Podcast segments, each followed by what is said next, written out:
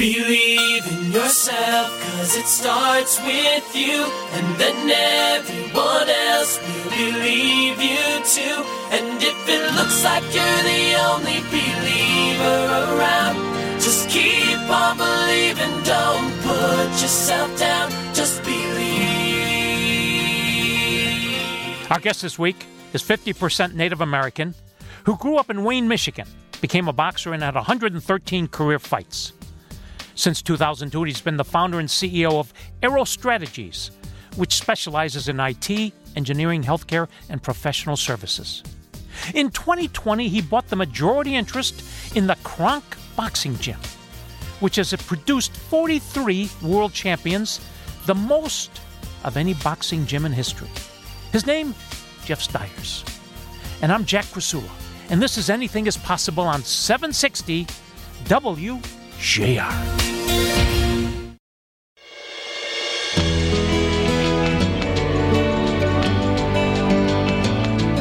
I'm Jack Krasula. This is Anything is Possible. We're talking to Jeff Styers, the founder and CEO of Arrow Strategies, whose philosophy is agent for life. Jeff, welcome and honor to have you. Thank you. Appreciate being here. Let's start by talking about your childhood in Wayne, Michigan, and your mom and your dad, please. Sure, sure.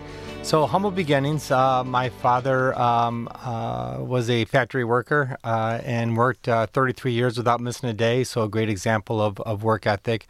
My mom ran the postal counter at Detroit Metro Airport for 27 years. So, uh, through their work ethic and uh, just how they modeled themselves, it was a it was a good childhood. we didn't have everything, but we had enough.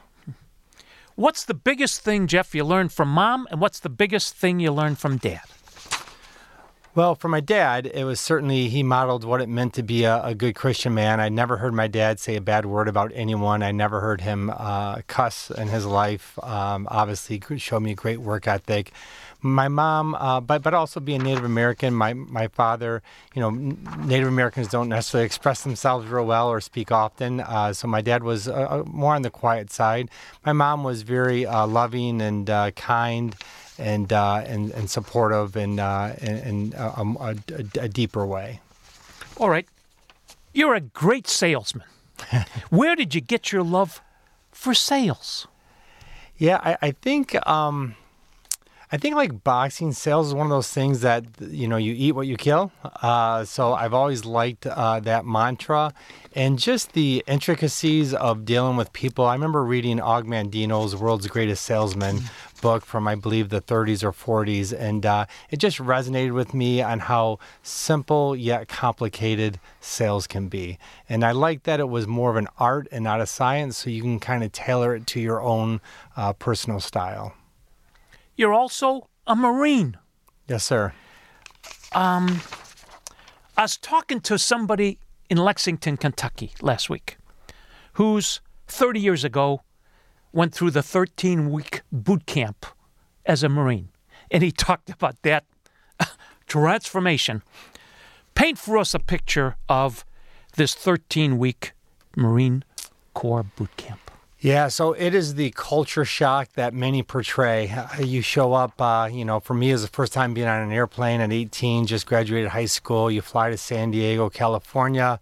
They put you on a bus, and your world is never the same again. Uh, it's disorienting, it's uh, challenging. Uh, you don't sleep for the first 24 hours.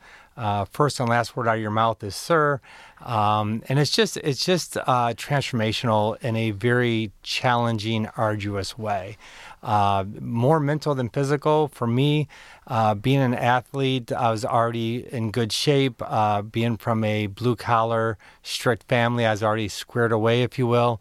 Uh, so for me, it wasn't as dramatic as it was for others, but it is certainly challenging.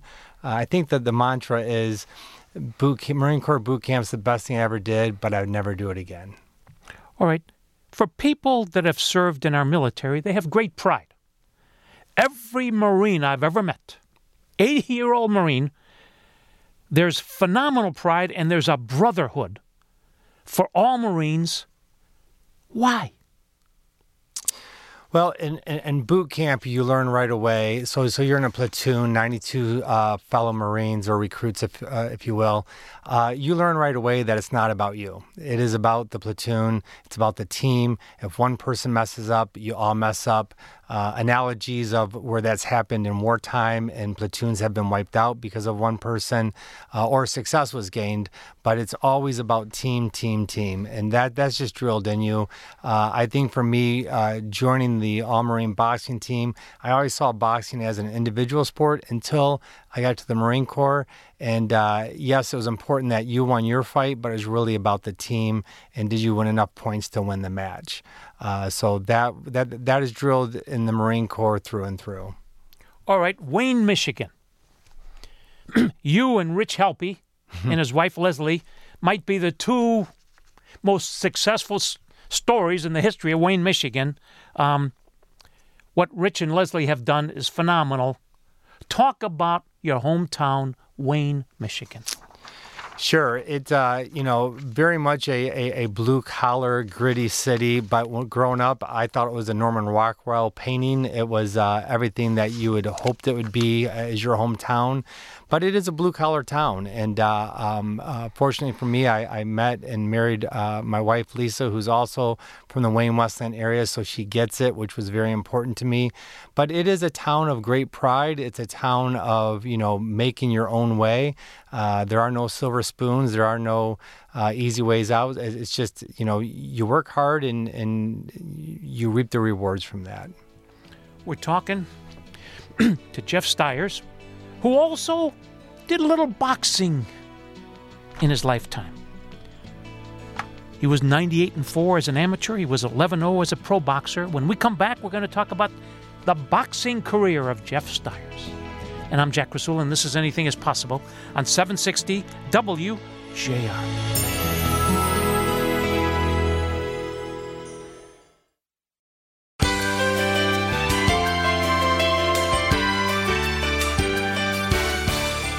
Welcome back to Anything is Possible.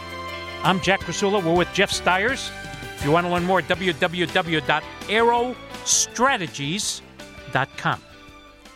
All right, Jeff.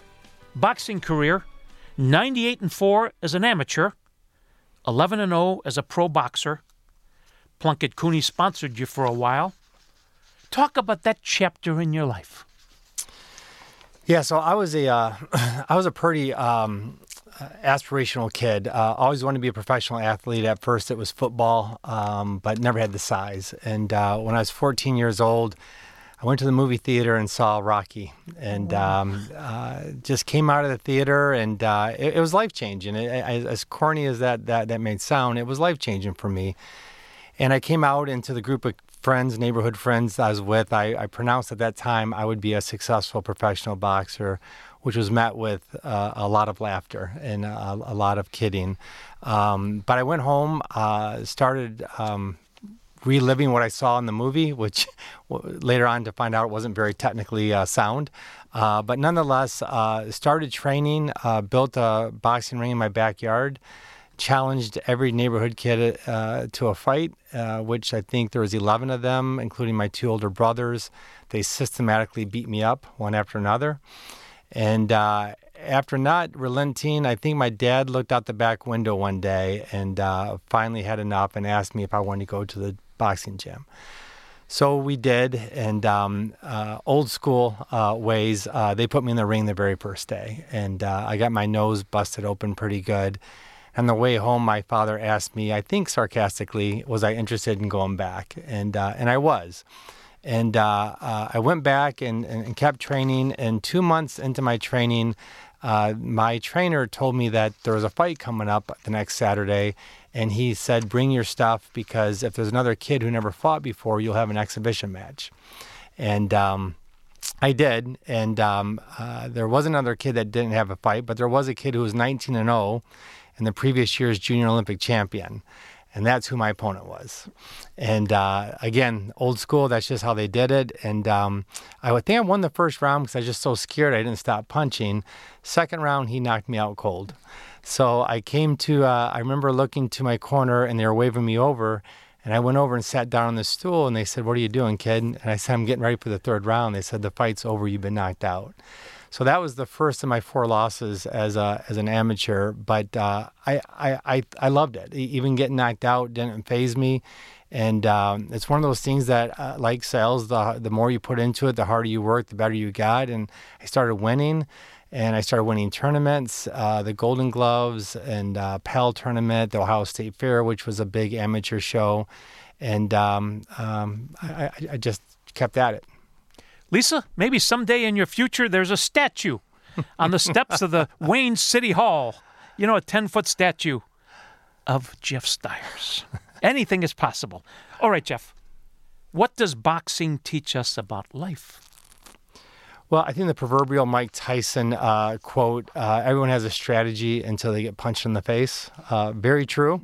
Um, I think it teaches, you know, obviously we're going to get knocked down in life, but we need to get back up again. Um, Martin Luther King Jr. was very adamant about that.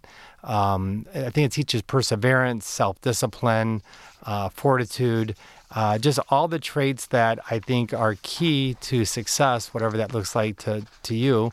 Um, I think that th- those are key traits that uh, only boxing can afford, and those are what I took away from the sport. You and I have shared being in the IT services network, and we both got in because of the same guy. Hmm. A blonde ponytail guy, Texas Tech Raider football player, Bobby Guy Stevenson, in 1991, you become a recruiter for Ciber.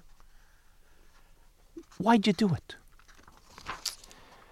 After uh, after I left boxing, um, I didn't have a degree and no real world experience, and so I got into sales. And I sold everything from carbide gauges to hydraulic seals and packings to computer peripherals when the computer age was just starting. And uh, I think I was pretty good at it, but I didn't like selling a product. And so um, I did inventory of myself and found that it was the people side of sales that I liked. And I just deduced that what better than to sell a product that is people, which is staffing. And so I, uh, I looked to get in the staffing industry and uh, never looked back. Are you telling us that there's a difference between product sales and service sales? I believe there are, there is. Uh, you know, uh, uh, you are limited with a product. You are limited. For example, if you're selling a uh, laser printer at the dawn of the computer age and it's not compatible with the system, no matter how good of a salesperson you are, you're not going to sell that printer. Um, I think the old adage in our industry is that our product uh, walks and talks and has a mind of its own. And that adds a component and a challenge uh, that uh, a static product wouldn't. But at the same time, it certainly offers a lot of insight, a lot of challenges, but a lot of gratitude as well. There, there, there's nothing more gratifying than putting someone in a new career that is a step up in their life. When you sell a product, you sell a product fine, but when you place someone in a job, there's some gratification that uh, exists that only staffing has has afforded me. We've hired a lot of recruiters, you and I. Some were great, some were decent, some were ineffective. What do all the great recruiters have in common, Jeff? Well, like boxing, I, I think they have grit, they have fortitude, uh, they have strong work ethics. Um, you know, recruiting isn't rocket science, but there are a million little idiosyncrasies that you need to uh, understand and command over time uh, how to make a, another person understand what's in their best interest as it relates to the most important thing in their life, at least their professional life, which is their career. You are that agent. You are that person that's leading them and guiding them. And uh, for those that, that that can combine that you know intrinsic part of recruiting with the work ethic and the grit and the fortitude, uh, they are the best recruiters. I've always thought that they also are great listeners. They listen not only with their eyes, but also with their ears. How does one become a great listener? Lisa's listened tonight, so yeah, you better uh, yeah, uh, be yeah. careful what so you say she, here. she might say something different. I'm not sure. Uh, I, I, I think listening. Practice what you preach here. Yeah, yeah, exactly. I, I think listening is a um, is, is a learned trait over time. Um, someone asked me once, "Do I do I speak to uh, give a point, or do I speak to hear myself talk?" And uh, I found the more you listen, uh, the better you are. And, and, and the best way to do that, obviously, is asking questions. And so, one of the things that I've tried to evolve into in my leadership skills is to ask more questions, even though I know the answers. But I think it, it's a it's a better way of leading by asking questions and letting the person talking kind of own their own space without you being more of a command and control type uh, of a manager. And and that listening is is so key. We're talking to Jeff Styers. When we come back, we're going to ask him about April 15th, 2002. For most of us, that was tax day 21 years ago. For him, it was something special. And I'm Jack Krasula, and this is Anything is Possible on 760 WJR.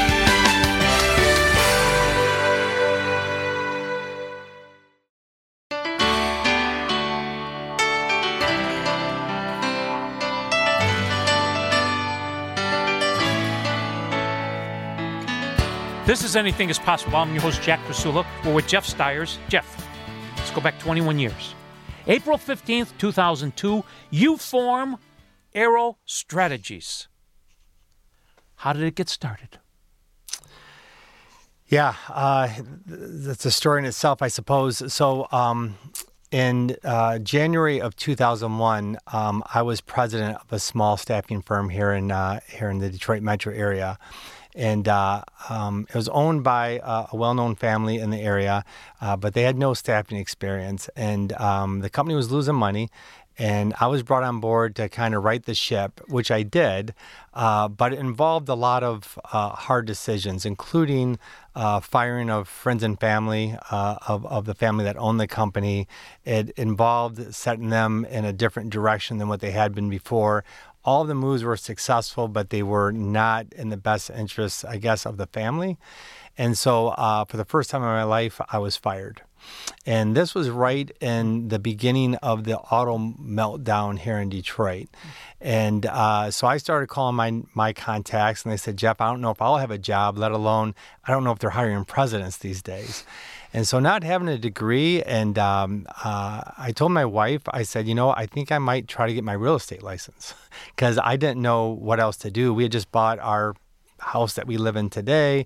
Uh, the previous owners told me I should go out and you know drive a nice car, so we leased a, a, Jaguar, and so I had all the I had all this debt, and now I don't have a job, and um, I was really fretting. Uh, it, it, took me a couple of months, and my wife said, "Well, are, are you praying about it?" And uh, as a as a devout Christian, that was kind of a huge miss on, on my part. And I think in hindsight, uh, when I was at this company, I was probably not leading in a servant based leader model. I was leading from my own point, which wasn't very effective.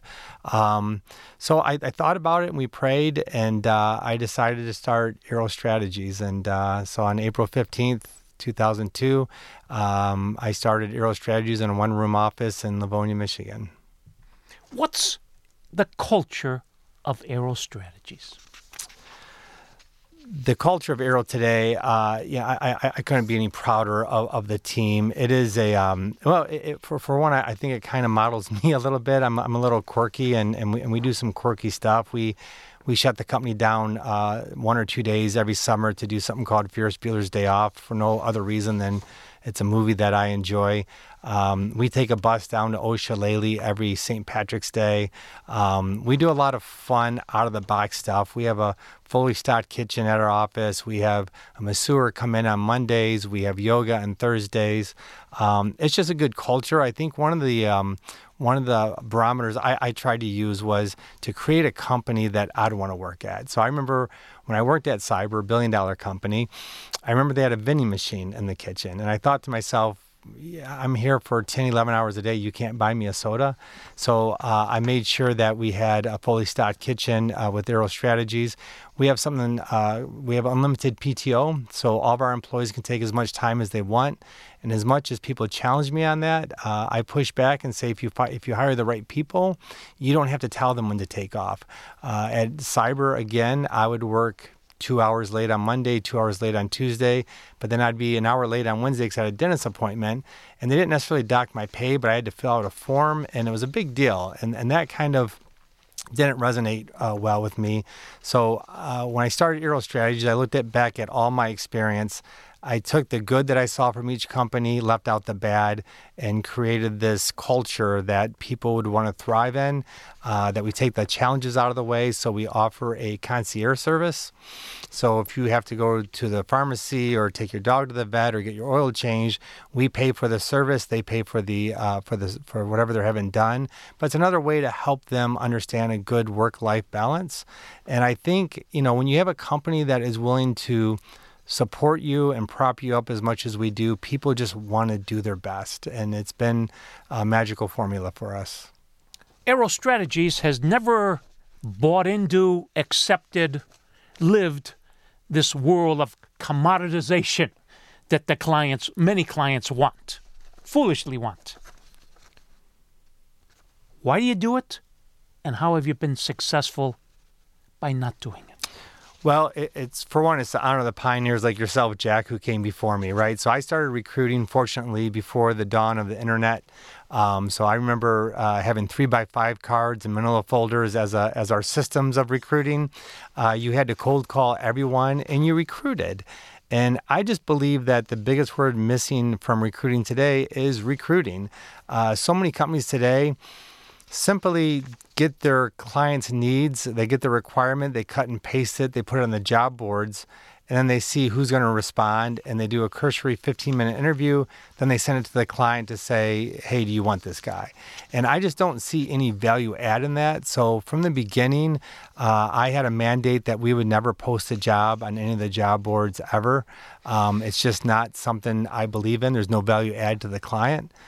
So we kind of took this old school approach of recruiting, of going after passive talent, um, working with them in a proactive manner, finding out what their wants and needs are from a career uh, aspiration, and then we work backwards from that. And and that is recruiting. That's how how you did it back in the day. It's how I did it back in the day. And even though this uh, technology has a lot of um, uh, affordability that we didn't have access to back back then. I also think it's created a lot of complacency uh, with professional services firms, especially in staffing. And uh, our challenge has been to be disciplined, not to fall into that trap, and to offer a better product to our clients and our employees uh, that others don't. We're talking to Jeff Styers. It's just not words. Arrow Strategies has been one of the best companies to work for for 19 straight years um, tall cotton. All right, let's talk about the various offerings. IT technology. Sure. IT is what I did as a recruiter. It's what I knew. Uh, so it was a natural step. The ugly little secret there is I'm probably the least technical person you'll ever meet in your life. I, I remember when I first started recruiting, I thought COBOL was cobalt, which there is a language called cobalt, but it was a Department of Defense language, and it wasn't what Ford Motor Company was looking for. so I, uh, it, it, took me a while to understand. And I'll be honest with you, even when I was a, a good recruiter, I couldn't tell you the difference between COBOL CICS mainframe language and the new Visual Basic and Formix uh, client server type languages. I just never understood that. What I did understand was the client's needs and and who my candidates were and what they were looking for. For me, it was about matching acronyms mostly on the resume, but then talking to the individual about what they really wanted. And when I focused on that, I was able to circumvent my lack of technical prowess and uh, uh, eventually help them. Engineering services. Well, we're in the Motor City, right? Uh, it, it's hard to be a, a, strong staffing provider when you're not offering engineering services. Uh, so, uh, 13 years ago, we started the engineering division, which uh, grew and, and, and, continues to thrive. Um, what's interesting, though, is we're not in any of the big three. Uh, we have a number of tier one, tier two suppliers, but we do mostly. Um, uh, component engineering, uh, component companies. We do civil engineering, we do mechanical, we do chemical. So it's kind of the periphery of what you would think of a company in Southeast Michigan doing engineering would do. But that has served us well as it's kept us very diverse and uh, in the engineering market. If you want to learn more, www.arrowstrategies.com. Professional services professional services is near and dear to my heart. You know, I IT is IT, engineering is engineering, but professional is kind of a catch all. And so it could be everything from purchasing agents to sales to HR, uh, procurement, and every company has those needs, and uh, it's it's kind of a, a, a, wide swath of need, and there really aren't the players in that space as there is in IT or engineering. Uh, so it's one of those it's one of those skill sets that uh, I think if you're good at, you can offer it to almost anyone from a mom and pop type company up to Fortune 50, and that's why we've we focused on that. All right, the last one great demand, no talent, healthcare.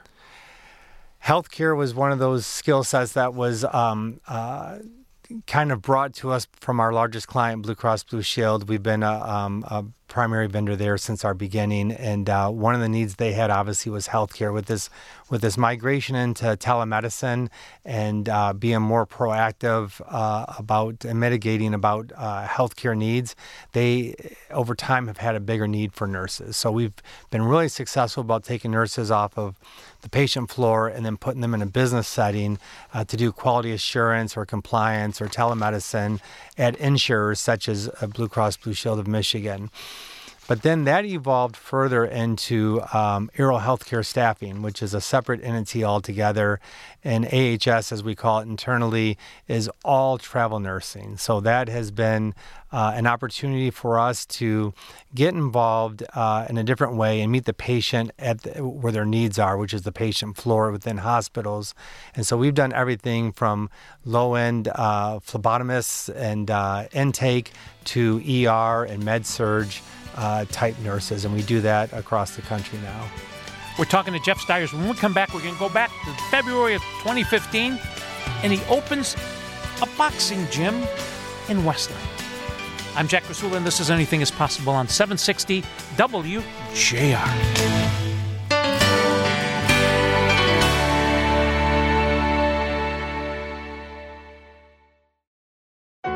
Jack Krasula, host of WJR's Anything is Possible, the weekly radio visit, brings his 15 years of inspirational storytelling to hardcover. With God, anything is possible. Anything is possible. 15 of Jack's more than 750 tales of defeating odds and achieving the extraordinary.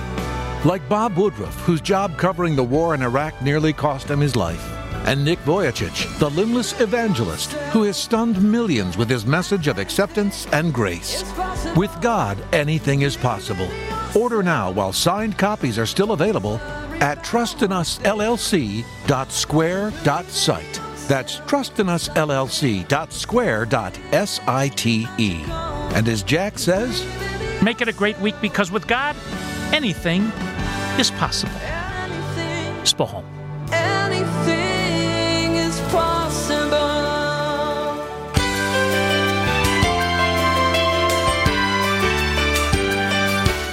I'm Jack Krasula. This is Anything is Possible. We're talking to Jeff Styers. Jeff, February 2015, you opened the Norwayne Boxing Gym in Westland. Why? Uh, I was working with uh, then Mayor uh, Bill Wild, uh, trying to find a location for another charity that uh, my wife and I uh, support uh, in, in, in Westland area there. And um, when I was talking with Mayor Wild, he had told me that um, the old Jefferson Elementary School, where my mom actually went, um, was being renovated to become a community center and uh, he asked me if I would be interested in uh, in, in hosting a uh, um, the the charity I was trying to find help them find another home in that in that facility.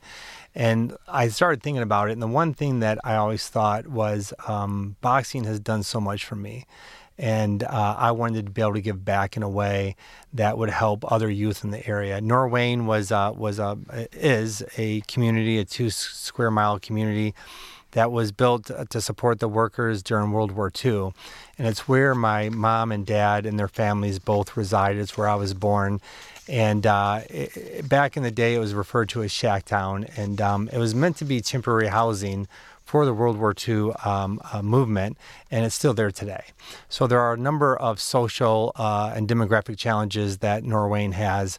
And my thought was if I could put not just a boxing gym, but a youth development program where we could help kids academically, uh, we could mentor them, we could help them through the challenges that they face, that that might be a, uh, a program that would be well served in the Norwayne area. So we opened that uh, nine years ago. All right, in 2020, you tell Lisa, honey, we're going to become the majority owner in the Kronk Boxing Gym, which has produced more world champions, 43 of them, than any other boxing gym in America history. How'd you do it, and why did you do it? Yeah, so um, I, I, I never fought for Kronk. In fact, one of my four losses as an amateur boxer was to a Kronk fighter. That I'll I'll argue the decision, but that's boxing another time, I suppose. Um, you know, when Emanuel Steward died uh, a little over 10 years ago, I was at his uh, funeral, and obviously Emanuel Steward is, is legendary um, for all those world champions at Kronk. And I met Marie Steward, his widow, and Sylvia Steward, his daughter and we developed a friendship at that time. And uh, I had heard that they were trying to honor Emanuel's legacy um, after the original Kronk gym had closed by opening Kronk in a new location in the in the basement of a church on the northwest side.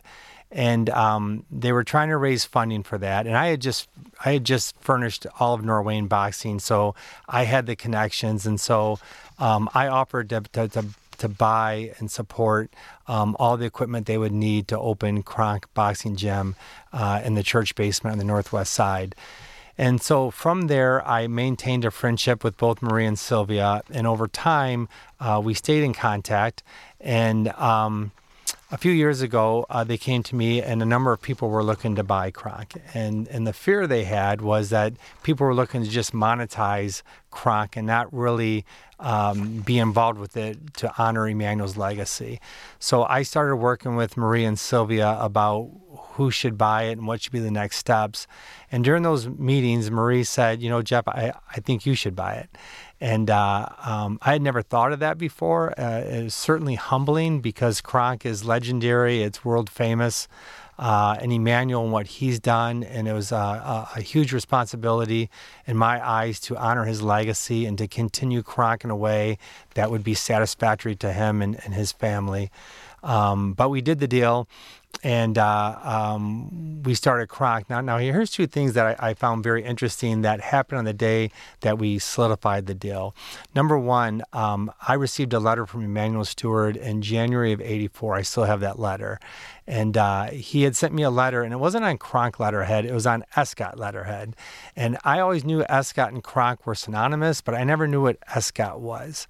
And um, at that day, they told me that Escott stood for Emanuel Steward's Champions of Tomorrow. And the reason that that, that is important to me is because at Norwayne Boxing, our tagline was "We're building champions in life, both in and out of the ring." And so it was just kind of a natural progression to take that program and rename it ESCOT, Emanuel Steward's Champions of Tomorrow, and that's what our youth development program is known for today. The second revelation I received was, and I never knew this, but obviously Kronk is red and gold, and you knew as a fighter if your opponent was wearing red and gold, you had a, you had a fight on your hands. And uh, uh, I found out at the closing that the reason that Kronk is red and gold is because Emanuel had such a reverence for the United States Marine Corps, which I represented as a boxer for the All Marine team. So knowing that those colors, red and gold, which are so important to me both as a Marine, were equally as important to Emanuel, and that's what the colors Kronk still boasts today is the red and gold. If you want to learn more, www.kronk.com, K R O N K.com, or www.escot, E-S-C-O-T.org. All right, you talked about this legendary Emanuel Steward, the godfather of Detroit boxing. 43 world champions. How did he do it? I wish I had that recipe. I, don't. I don't know how, how he did it. I know it started with with the four original guys here in Detroit: Tommy Hearns, obviously, Milt McCrory, uh, who was kind of one of my my idols growing up. Uh, Jimmy Paul and Hilmer Kenty. Uh, fortunately, I've got to become good friends with all of them and uh, worked with Hilmer on the boxing commissioner and the governor's office for a while. Um, Milt McCrory's still with the program. He's one of our lead trainers uh, to, to, to this day. Um, after the original four, I think Emanuel's name uh, came on the on the map, and so for every champion going forward who is looking to regain their title or maybe needing help, uh, started finding their way here to Detroit, Michigan, and that and that iconic gym on McGraw and Junction. Uh, you know, the likes of Evander Holyfield, Lennox Lewis, uh, Aaron Pryor, many people who weren't originally from Detroit or originally Kronk fighters knew that to get their game back or to take the next step, they had to find their way through the southwest Detroit streets of, of Kronk to get there. And I think um, what Emanuel has done, and, I, and I've said this before, um, you know, what Emanuel was doing in a way was youth development. We know the names of the champions, but there are hundreds and hundreds of names of young men and women who aren't world champions and we don't know their name, but Emanuel changed their life. And I think that is youth development, and that's what we're trying to continue on in a more formalized way with ESCOT. You mentioned very briefly that from 2013 to 2021, you were the boxing and MMA commissioner for the state of Michigan, appointed by the governor. Wh- What does the boxing and MMA commissioner, state of Michigan, do? Yeah. We, uh, we, we, we regulate and oversee both professional boxing and, and, and mixed martial arts in, uh, in the state of Michigan. You know, after I retired from boxing, I, uh, I had I had kind of a love hate relationship with the sport and really wasn't involved in any way. And my former manager, Wolfgang Mueller, who was my manager when I was a fighter, he became uh, the vice chair uh, with the commission. And so I started listening to him. And the state of boxing in the state of Michigan was just so bad that I felt compelled that I wanted to get involved first as a uh, as a member, and then later was elected to be the chairman of of both uh, boxing and MMA. And my my goal was to try to make professional boxing and mixed martial arts more competitive, um, have it be more uh, of a surge here in the state as it was in other parts of the country, both through rural mitigation, uh, promotion of the sport, and just general oversight of, of both sports. And um, it, it was challenging, uh, to say the least. Uh, you're dealing with the government, you're dealing with the Attorney General's office, you're dealing with uh, rules and regulations, your own opinions. And uh, but I think over my eight-year uh, term, two terms, both lasting eight years, we've did a lot of good rule changes, both for the safety of the fighters and for the promotion of the sports. Jeff Styers, you're the epitome of the American dream. Keep up the great, great work. Thank you. I appreciate that, Jeff. Please join us next Saturday. Until then, I'm Jack Krasula. Thanks for listening and make it a great week because with God, anything is possible. Spoken. Believe in yourself.